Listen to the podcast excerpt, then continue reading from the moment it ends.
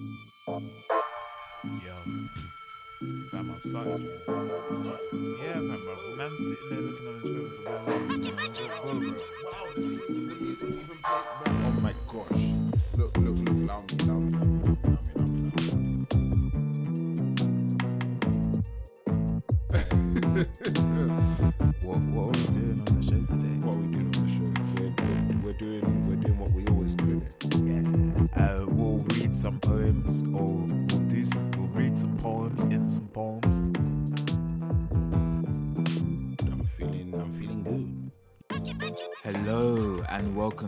Sugar and Dread podcast. First name Sugar. Second name Dread. Yes, yes, yes. Um, we're back. We're in the building. We have got a top five for you, and this week it is top five inventions by Black people. Um, we've also got some poems for you. I have a poem from Hanif Abdurraqib, and Mhm. also we've got a poem from John Brehm. Also, follow us on Twitter at Yes. Sugar and Dread. Um, also, yeah, leave us a review, leave us some five stars on iTunes, all of that good stuff. Yo, Gabriel, Yeah. what are you saying? Well, I'm I'm alive in it. Um, you know, it's more than it's more than we can say for um for many others, unfortunately.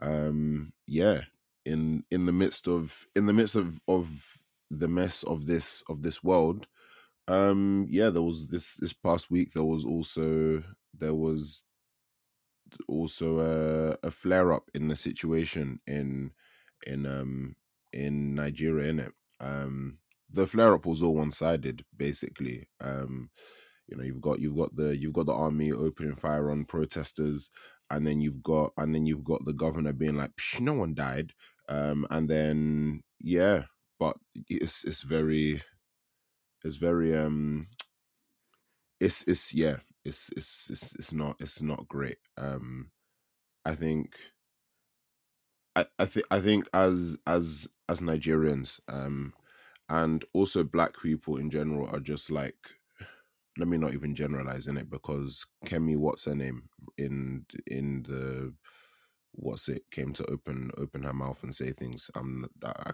can't even i can't even deal. But um yeah this yeah people are people are people are tired and disheartened and um angry and traumatized.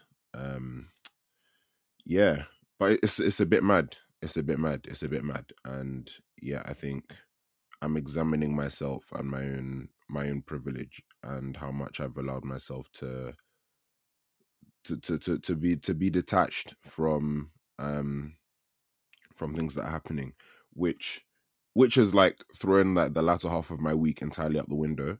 But you know here here we are here we are. Um yeah but we we we've done this through mad situation before in it so we can we can do it again. Um and let's let's inject some some some joy into this into this joyless um or seemingly joyless um situation um that we're that we're living through right now. Um yeah that was bleak. That was that was mad bleak. Oh boy. Yeah but that's that's the way it is fam. That's the way it is. Um yeah. We move as as as we say in it. So yeah how are you doing? How are you doing?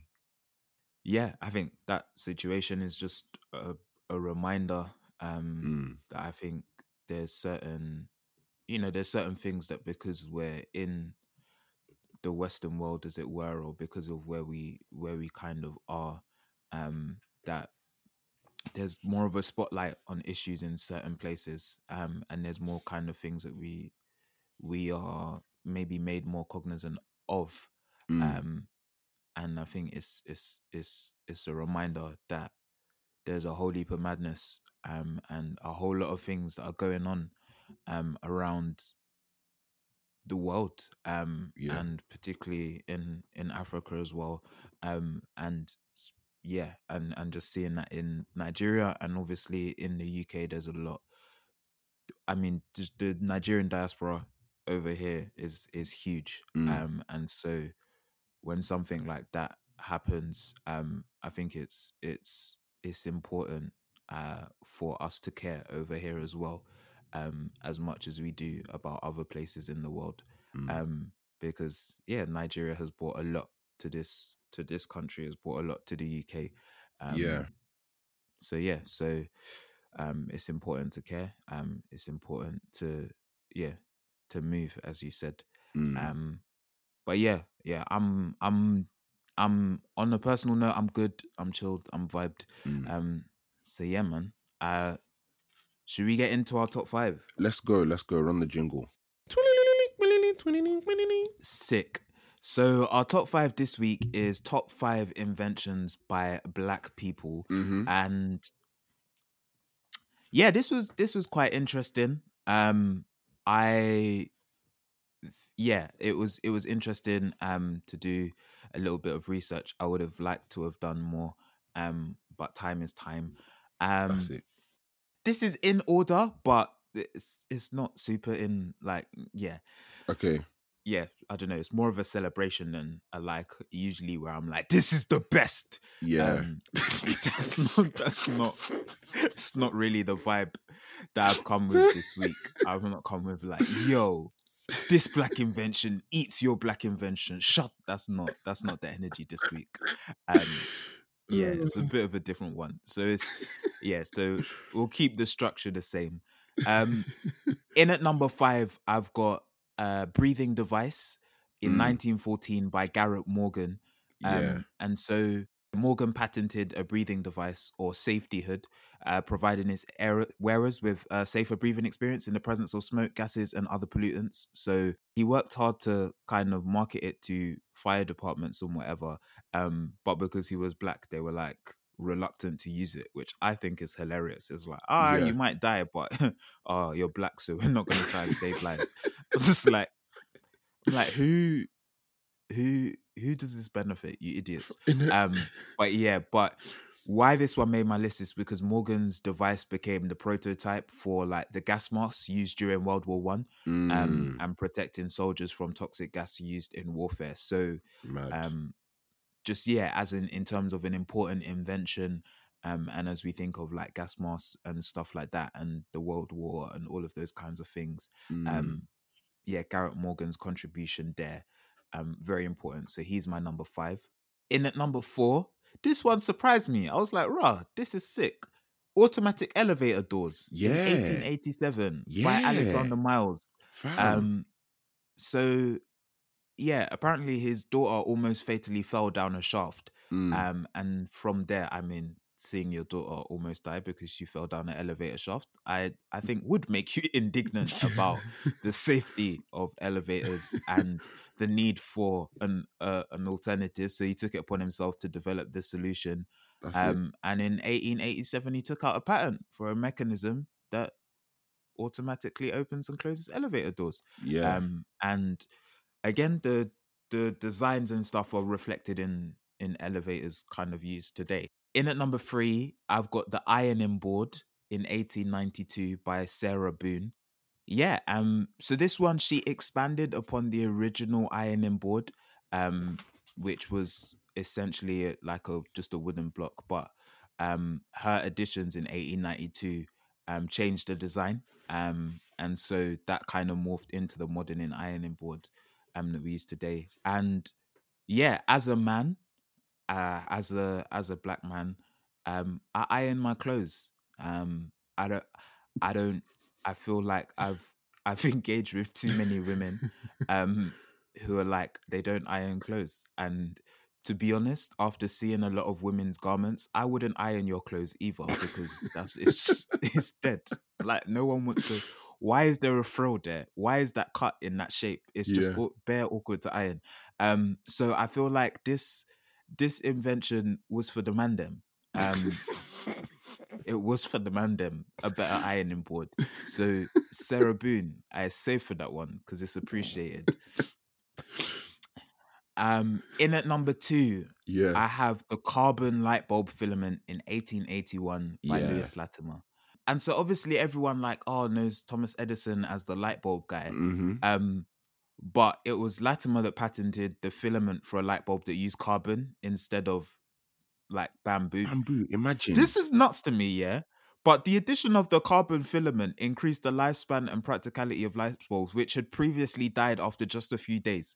Big man, without Fam. Latimer, yeah, you'd be changing. Uh, bruv, we talk about the environment. Without this done, Fam. actually, I don't know if if the use of carbon filaments is killing the environment. Please, I hope not. But if it wasn't for for this done, light bulbs would be being chased every bruv every few days. That's nuts. That's Fam. absolutely ridiculous. Innit? Um, so yeah, so Latimer's thing, um, definitely big, yeah, big moves. So Yeah. shout out him. In at number one, we have the three light traffic light in 1923 yeah. by Garrett Morgan again. So Garrett Morgan was like this serial inventor. Um, Innit? is really, really, really, really levels guy. Um, so yeah, but so because of that and like because of his other inventions, he became the first black person in Cleveland um to own a car. Um, and again, look at look at um just you know wanting to make society better. But like as a motorist, he witnessed a severe accident at an intersection, and in response, he decided to um expand on the current traffic light by adding like the amber, so adding the yield component, warning Mhm. um oncoming drivers of an impending stop. Um and obviously like a free light traffic system is used as far as I know all over the world. Mhm. Um and you know as someone who frequently um who frequently passes through traffic lights when they're on amber um I appreciate this. I appreciate that grace period. Um, so I think it's I think it's important, you know. I think it's definitely important, and uh, I value that amber light. So that is why the three light traffic system, traffic light, sorry, comes in at number one for me, and that is my top five. Let me run it back. In at number five, I had Breathing Device in 1914 by Garrett Morgan. In at number four, I had Automatic ele- Elevator Doors in 1887 by Alexander Miles. Uh-huh. In at number three, I had the ironing board in 1892 by Sarah Boone. In at number two, I had the carbon light bulb filament in 1881 by Lewis Latimer. Mhm. And in at number one, the three light traffic light in 1923 by Garrett Morgan. Hey. All right. Let me let me start mine in it. Um Yes. honorable mention honorable mention um is jazz blues um popular music um rock um rock and roll even basically yeah like the music we enjoy is the is the result of is the result of black music the reason why that's an honorable and not in the top 5 is because you can't really pinpoint any any specific the invention of of kind of Mm-hmm. those genres to any one person in it. But collectively we will we will acknowledge we will acknowledge that it's a black invention. In at number five i've got the electret microphone. Um so it was this is a common invention right by uh, james e. West in 1964 um and yeah he basically he basically invented uh the mechanism um by which we've got by which we've got the microphones that we use today. Um if, if we're talking about like music if we're talking about um if we're talking about podcasts hello we wouldn't exist without this guy in it because he wouldn't have perfected the microphone down to even the microphone in your phone in it. So like what think um the source i read said like what 90% of the microphones we use um use this invention or use this technology yeah so in at number four um i've got um the the blood bank by um charles richard drew he was a he was a medic he had an md um, but he invented the process by which um, blood is separated into plasma um, and red blood cells um, which significantly improved the lifespan of donated blood and so it would be able Mm. to it would be able to kind of like survive the um, transportation and refrigeration process. Um, yeah that's obviously we need that to save lives. Um, if you're a blood donor um then yeah he's he's the, he's the guy that's responsible for for that text that you get saying that your blood has been used in a certain hospital. Also by the way side note um loki an honorable mention but um the the refrigerated um truck was also a black invention in at number three um this is where we start to properly, properly converge in it. Um, we have the Carbon Filament by Lewis Latimer. Um, yeah, just yeah, everything that everything that Sugar has said. Number two, um, we have the um, three light traffic light system, um, which was again invented by Garrett Morgan in uh, Mm. 1923. Um, I don't think there is anywhere in the world that doesn't use this traffic light system. Um, whether people keep to it is is a is a different story. Um, as you've as you've demonstrated in your in your anecdote. You can go on Amber, bro. Yeah. You, I, I, but I don't keep to it. Man obeys the laws of the road, bruv, when they make sense. But fam, fam, you know what though? You know what? I remember I remember learning to drive, right? And at the time, at the time, my anxiety was Why my- are you lying to the people? You Eh? can't drive. I can't- don't have a can drive. license. okay. Do you have a license? I don't, but I still learned to drive, innit? Man still learned. up, bro. No. Man still learned. Man still learned. Man still learned. My point is, my point is, my anxiety was already like through through the ceiling to the point my instructor was like, "Bruv, like, are you all right?" Um, so, so, but imagine how much worse it could have been if it was two, if it was a two light system. Fam, I don't think I'd be here. So, large up, large up, Garrett Morgan. oh dear. Um, and then in our number one, even though I started the honorable mention with a with a collective invention, um, I I kind of had to sneak a collective invention in with the into my number one because it's just so mad. Um, and that is that is our Western writing systems. Yeah, via the hieroglyphs. So yeah, the hieroglyphs is my number one, um, and that's the that's the Egyptians. And yeah, you know, there's there's a whole thing. Oh, but we're the Egyptians. No, no, but wait, just just wait, just wait, just wait, just wait. No hotep in it, no hotep. But wait, wait, nah. wait. You went from yeah, from like oh yeah, black people kind basically created these forms of music, but you know that's kind of a general to an entire civilization. You- how can you make one premise and then your number one is like an even bigger contradiction to the premise that you stated at the beginning Listen, that you gave as an honorable mention? That doesn't make any sense. It doesn't make any sense. You may as well have included the music thing, and then it would have been consistent with the rules of your top five. oh my gosh! even though I said that when that I wasn't going to do a collective thing, I had to put this whole civilization in because it's like when you when you actually look at like writing literacy, fam, like we wouldn't we wouldn't have the alphabet without the Egyptians.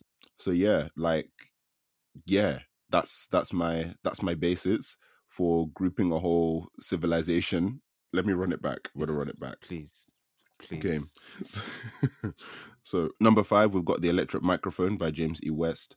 Um, our number four, we've got the uh, carbon filament by Lewis Latimer. At number three, we've got um, blood and plasma separation and the blood bank by uh, Charles Richard Drew. At number two, we've got the three light traffic light system by Garrett Morgan. And then at number one, we've got the hieroglyphs by the Egyptians. Excellent. Yes. Great. Let's get into some poems. the exasperation. Poems, poems, poems. My poem this week comes from Hanif Abdurraqib. Of course. It is called If Life is as Short as Our Ancestors Insist It Is, Why Isn't Everything I Want Already at My Feet? Raw. If I make it to heaven, I will ask for all the small pleasures I could have had on earth, and I'm sure this will upset the divine order. I am a simple man. I want mostly a year that will not kill me when it is over. A hot stove and a wooden porch bent under the weight of my people. I was born and it only got worse. From there, in the dead chill of a doctor's office, I am told what to cut back on and what to add more of.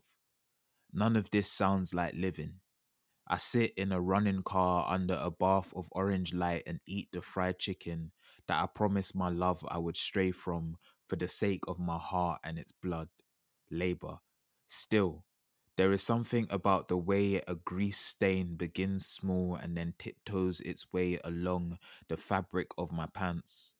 Here, finally, a country worth living in.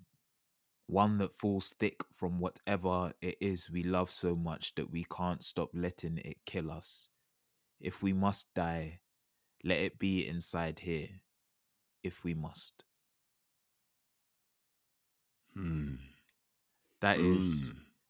if life is as short as our ancestors insist it is, why isn't everything I want already at my feet? Hmm. What made you select this poem for this week? I think seeing that this poem was published um, on Narrative Northeast or by Narrative Northeast on January 16th. Mm. Um, so I'm assuming that's January 16th, 2020. Mhm. Um, and I want mostly a year that will not kill me when it's over. oh boy. When it is over.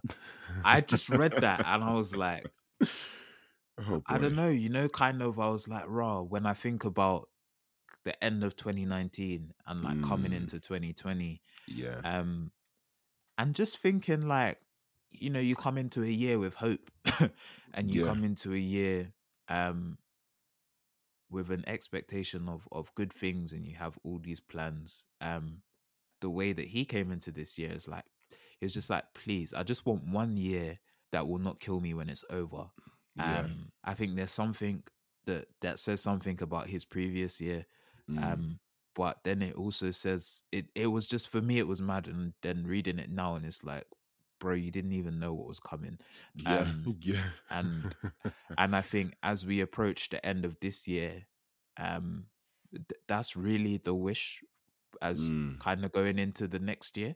As Yeah. I feel like that's what everybody is like for 2021. It's just like, please, just not, not as bad as the last one. yeah. It's kind of just like, yeah, 2020, you won't kill me. And then from there, yeah, in the dead chill of a doctor's office, I am told what to cut back on and what to add more of. Mm. None of this sounds like living.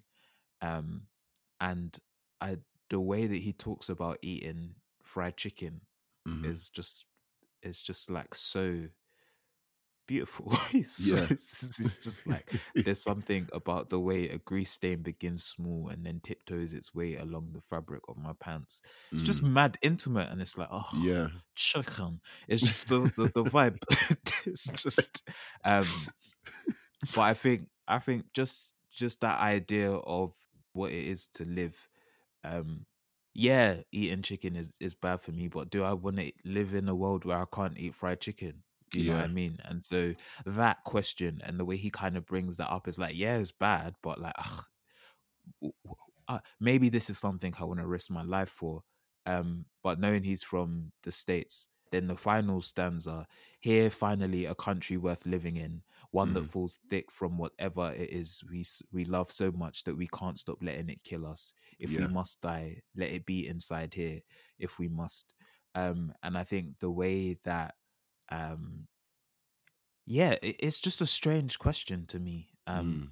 or a strange idea and it- the idea that like there's something about this country um so much that we can't stop letting it kill us and and just Mm. that th- that as a as a phrase or as an idea um or, or if we must die let it be inside here if we must Mm. um yeah and and and that that just as a as a concept as an idea is really i think really haunting um Yeah. especially just because it's it's comparable or it comes just after the chicken grease um Mm. and it's like you know that it's bad for you you know that you've been told to let it alone Mhm. but you don't um and i think the way that he compares that to sort of living in the states um Yeah.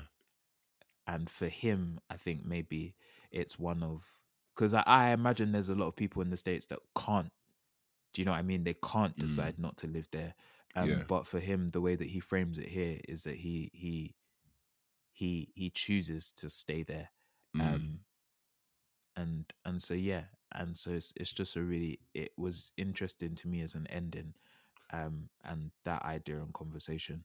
Yeah, yeah.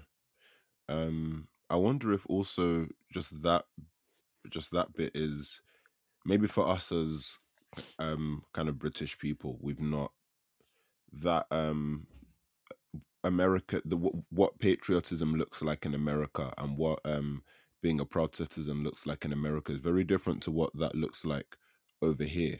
So I wonder I wonder if maybe this is a cultural thing where it's I love the country I'm in. There is a large extent to which I feel proud of being of the country I'm in.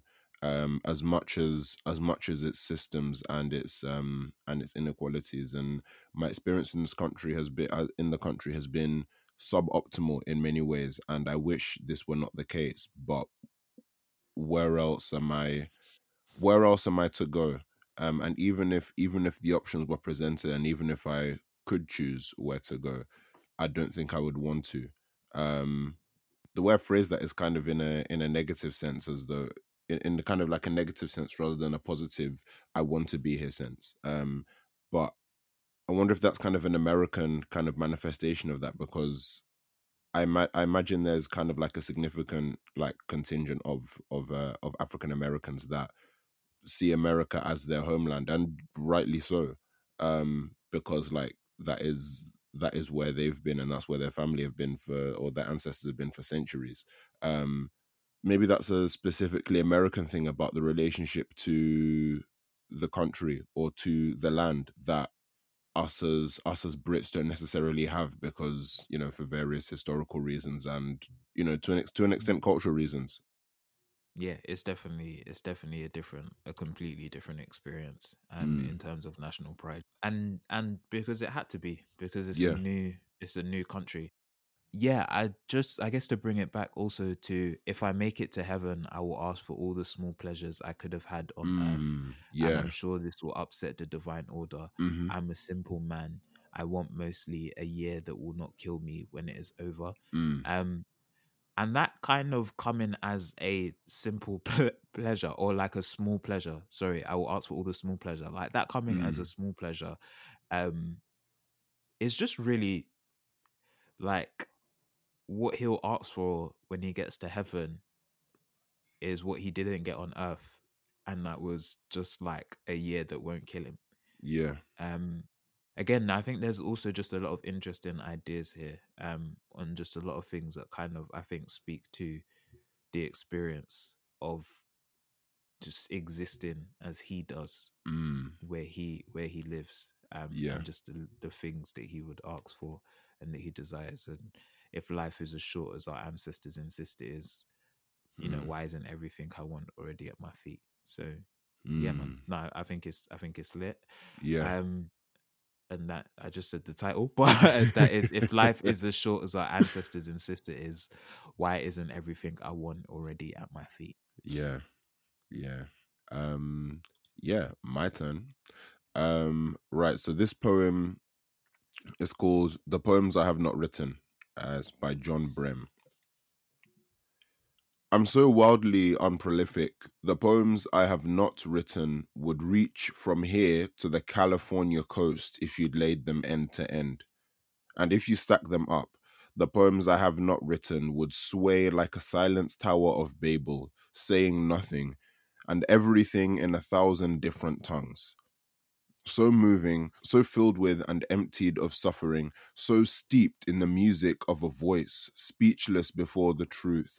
The poems I have not written would break the hearts of every woman who's ever left me. Make them eye their husbands with a sharp contempt and hate themselves for turning their backs on the very source of beauty.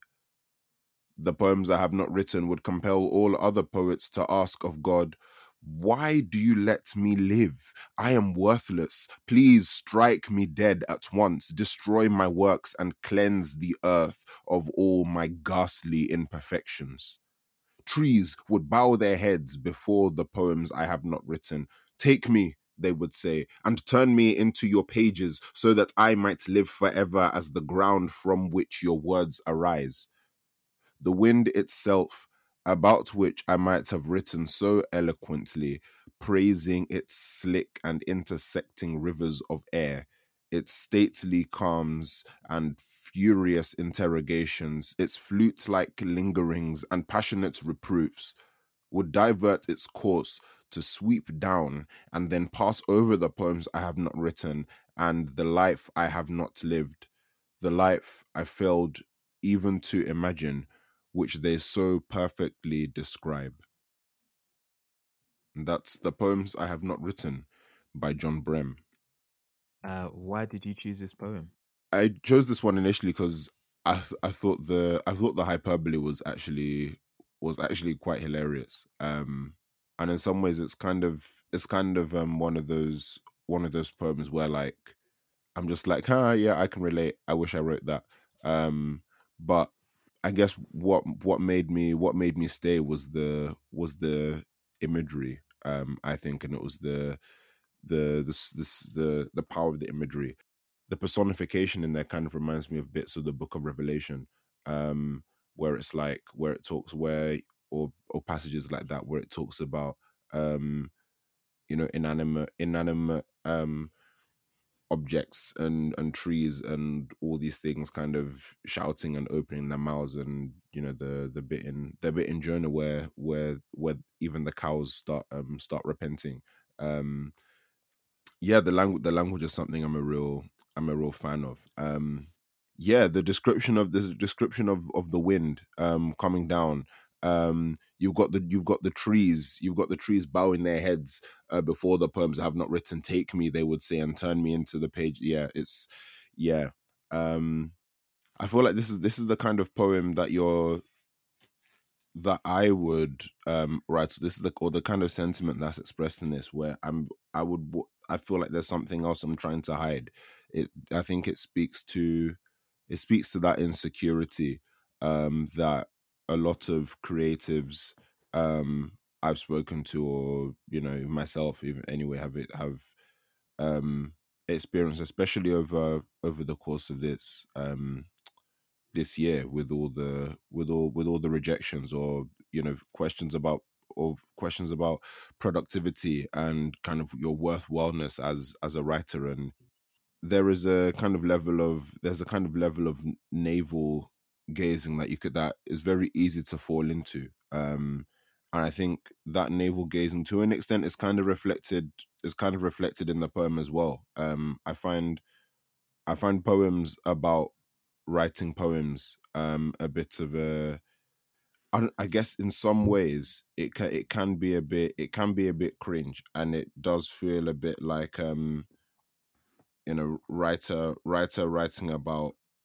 writer writing about writing and can get a, a little bit pretentious if there isn't um if it doesn't feel like there's kind of a wider um thing being being touched on I think poem, poems like this that kind of give give permission, at least for me personally, um, kind of give permission to not to kind of release those hangups in the first place.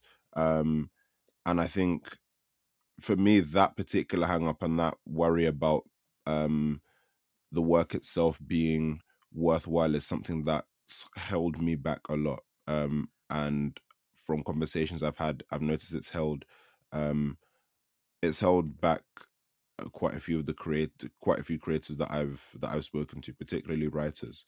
Um, and so I think the fun of this, I think the fun of this poem, um, for me, it felt like a giving of permission to you know to make whatever it is you feel you need to make or to create um um even if that doesn't live up to kind of your your expectations um and then also i guess just to an to an extent the just looking at the um the idea of you know the poems the poems you've not written it's it kind of brings to mind the um it's that i've forgotten it's like i've i've forgotten more bars in the the or the th- the things I've forgotten in my sleep are better than are better than the than the bars that you've written or some, some something like this. That's Kanye West. Is that Kanye? Is that Kanye West? No, but um, what's it? Um, I've forgotten more bars. I've forgotten better bars than you ever thought of. okay, that, there we are. There we are. There That's we a are. that's a Kanye West, West lyrics. If that's Yeah, the yeah. bar you're talking about.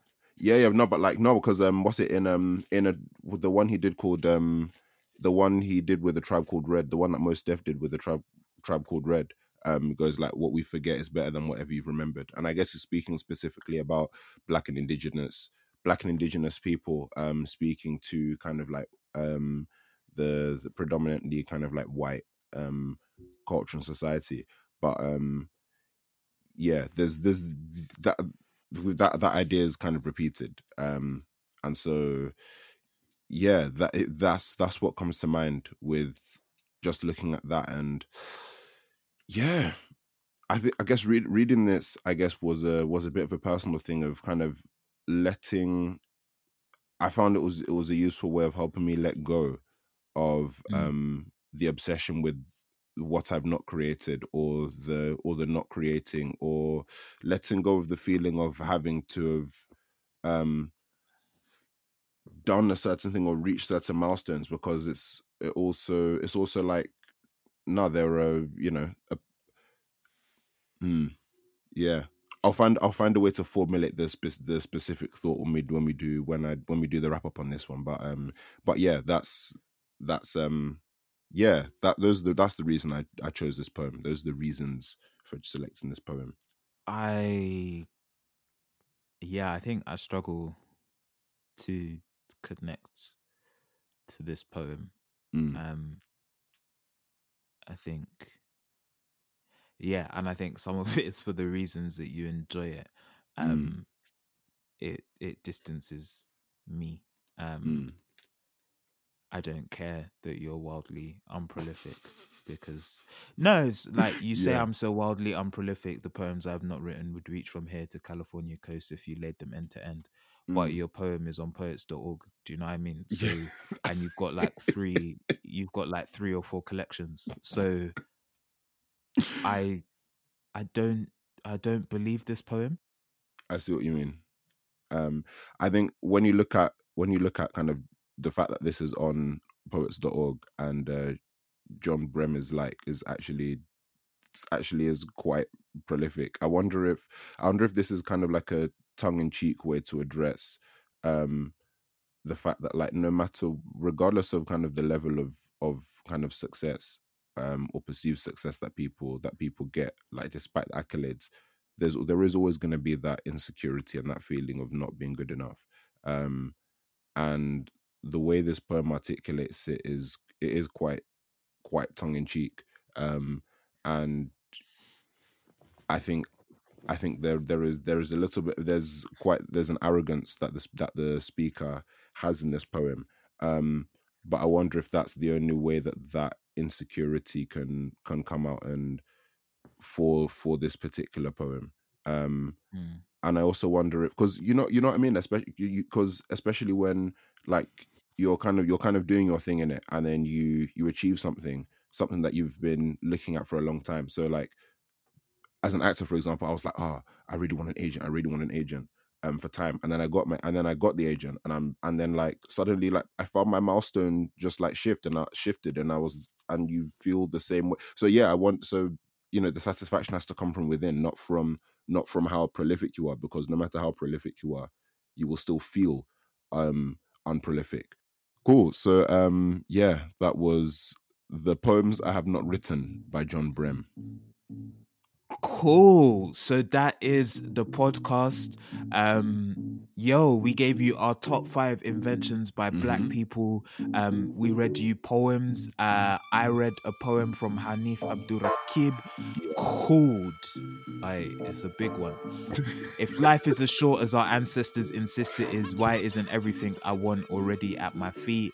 And Mm. Gabriel read you uh, John Brehm, the poems I have not written. Mhm. Uh, follow us on Twitter at Sugar Yeah. and Dread, uh, Apple Podcasts. Leave us a review, leave us five stars. You know where you can find us. yeah, Um, Spotify, Yo, Deezer, is like it? all all good podcasting all the platforms. platforms, We, Stitcher, we they are we we out. Spotify. Um, yeah, yeah, man. Sick, sick, sick. yeah. Bye.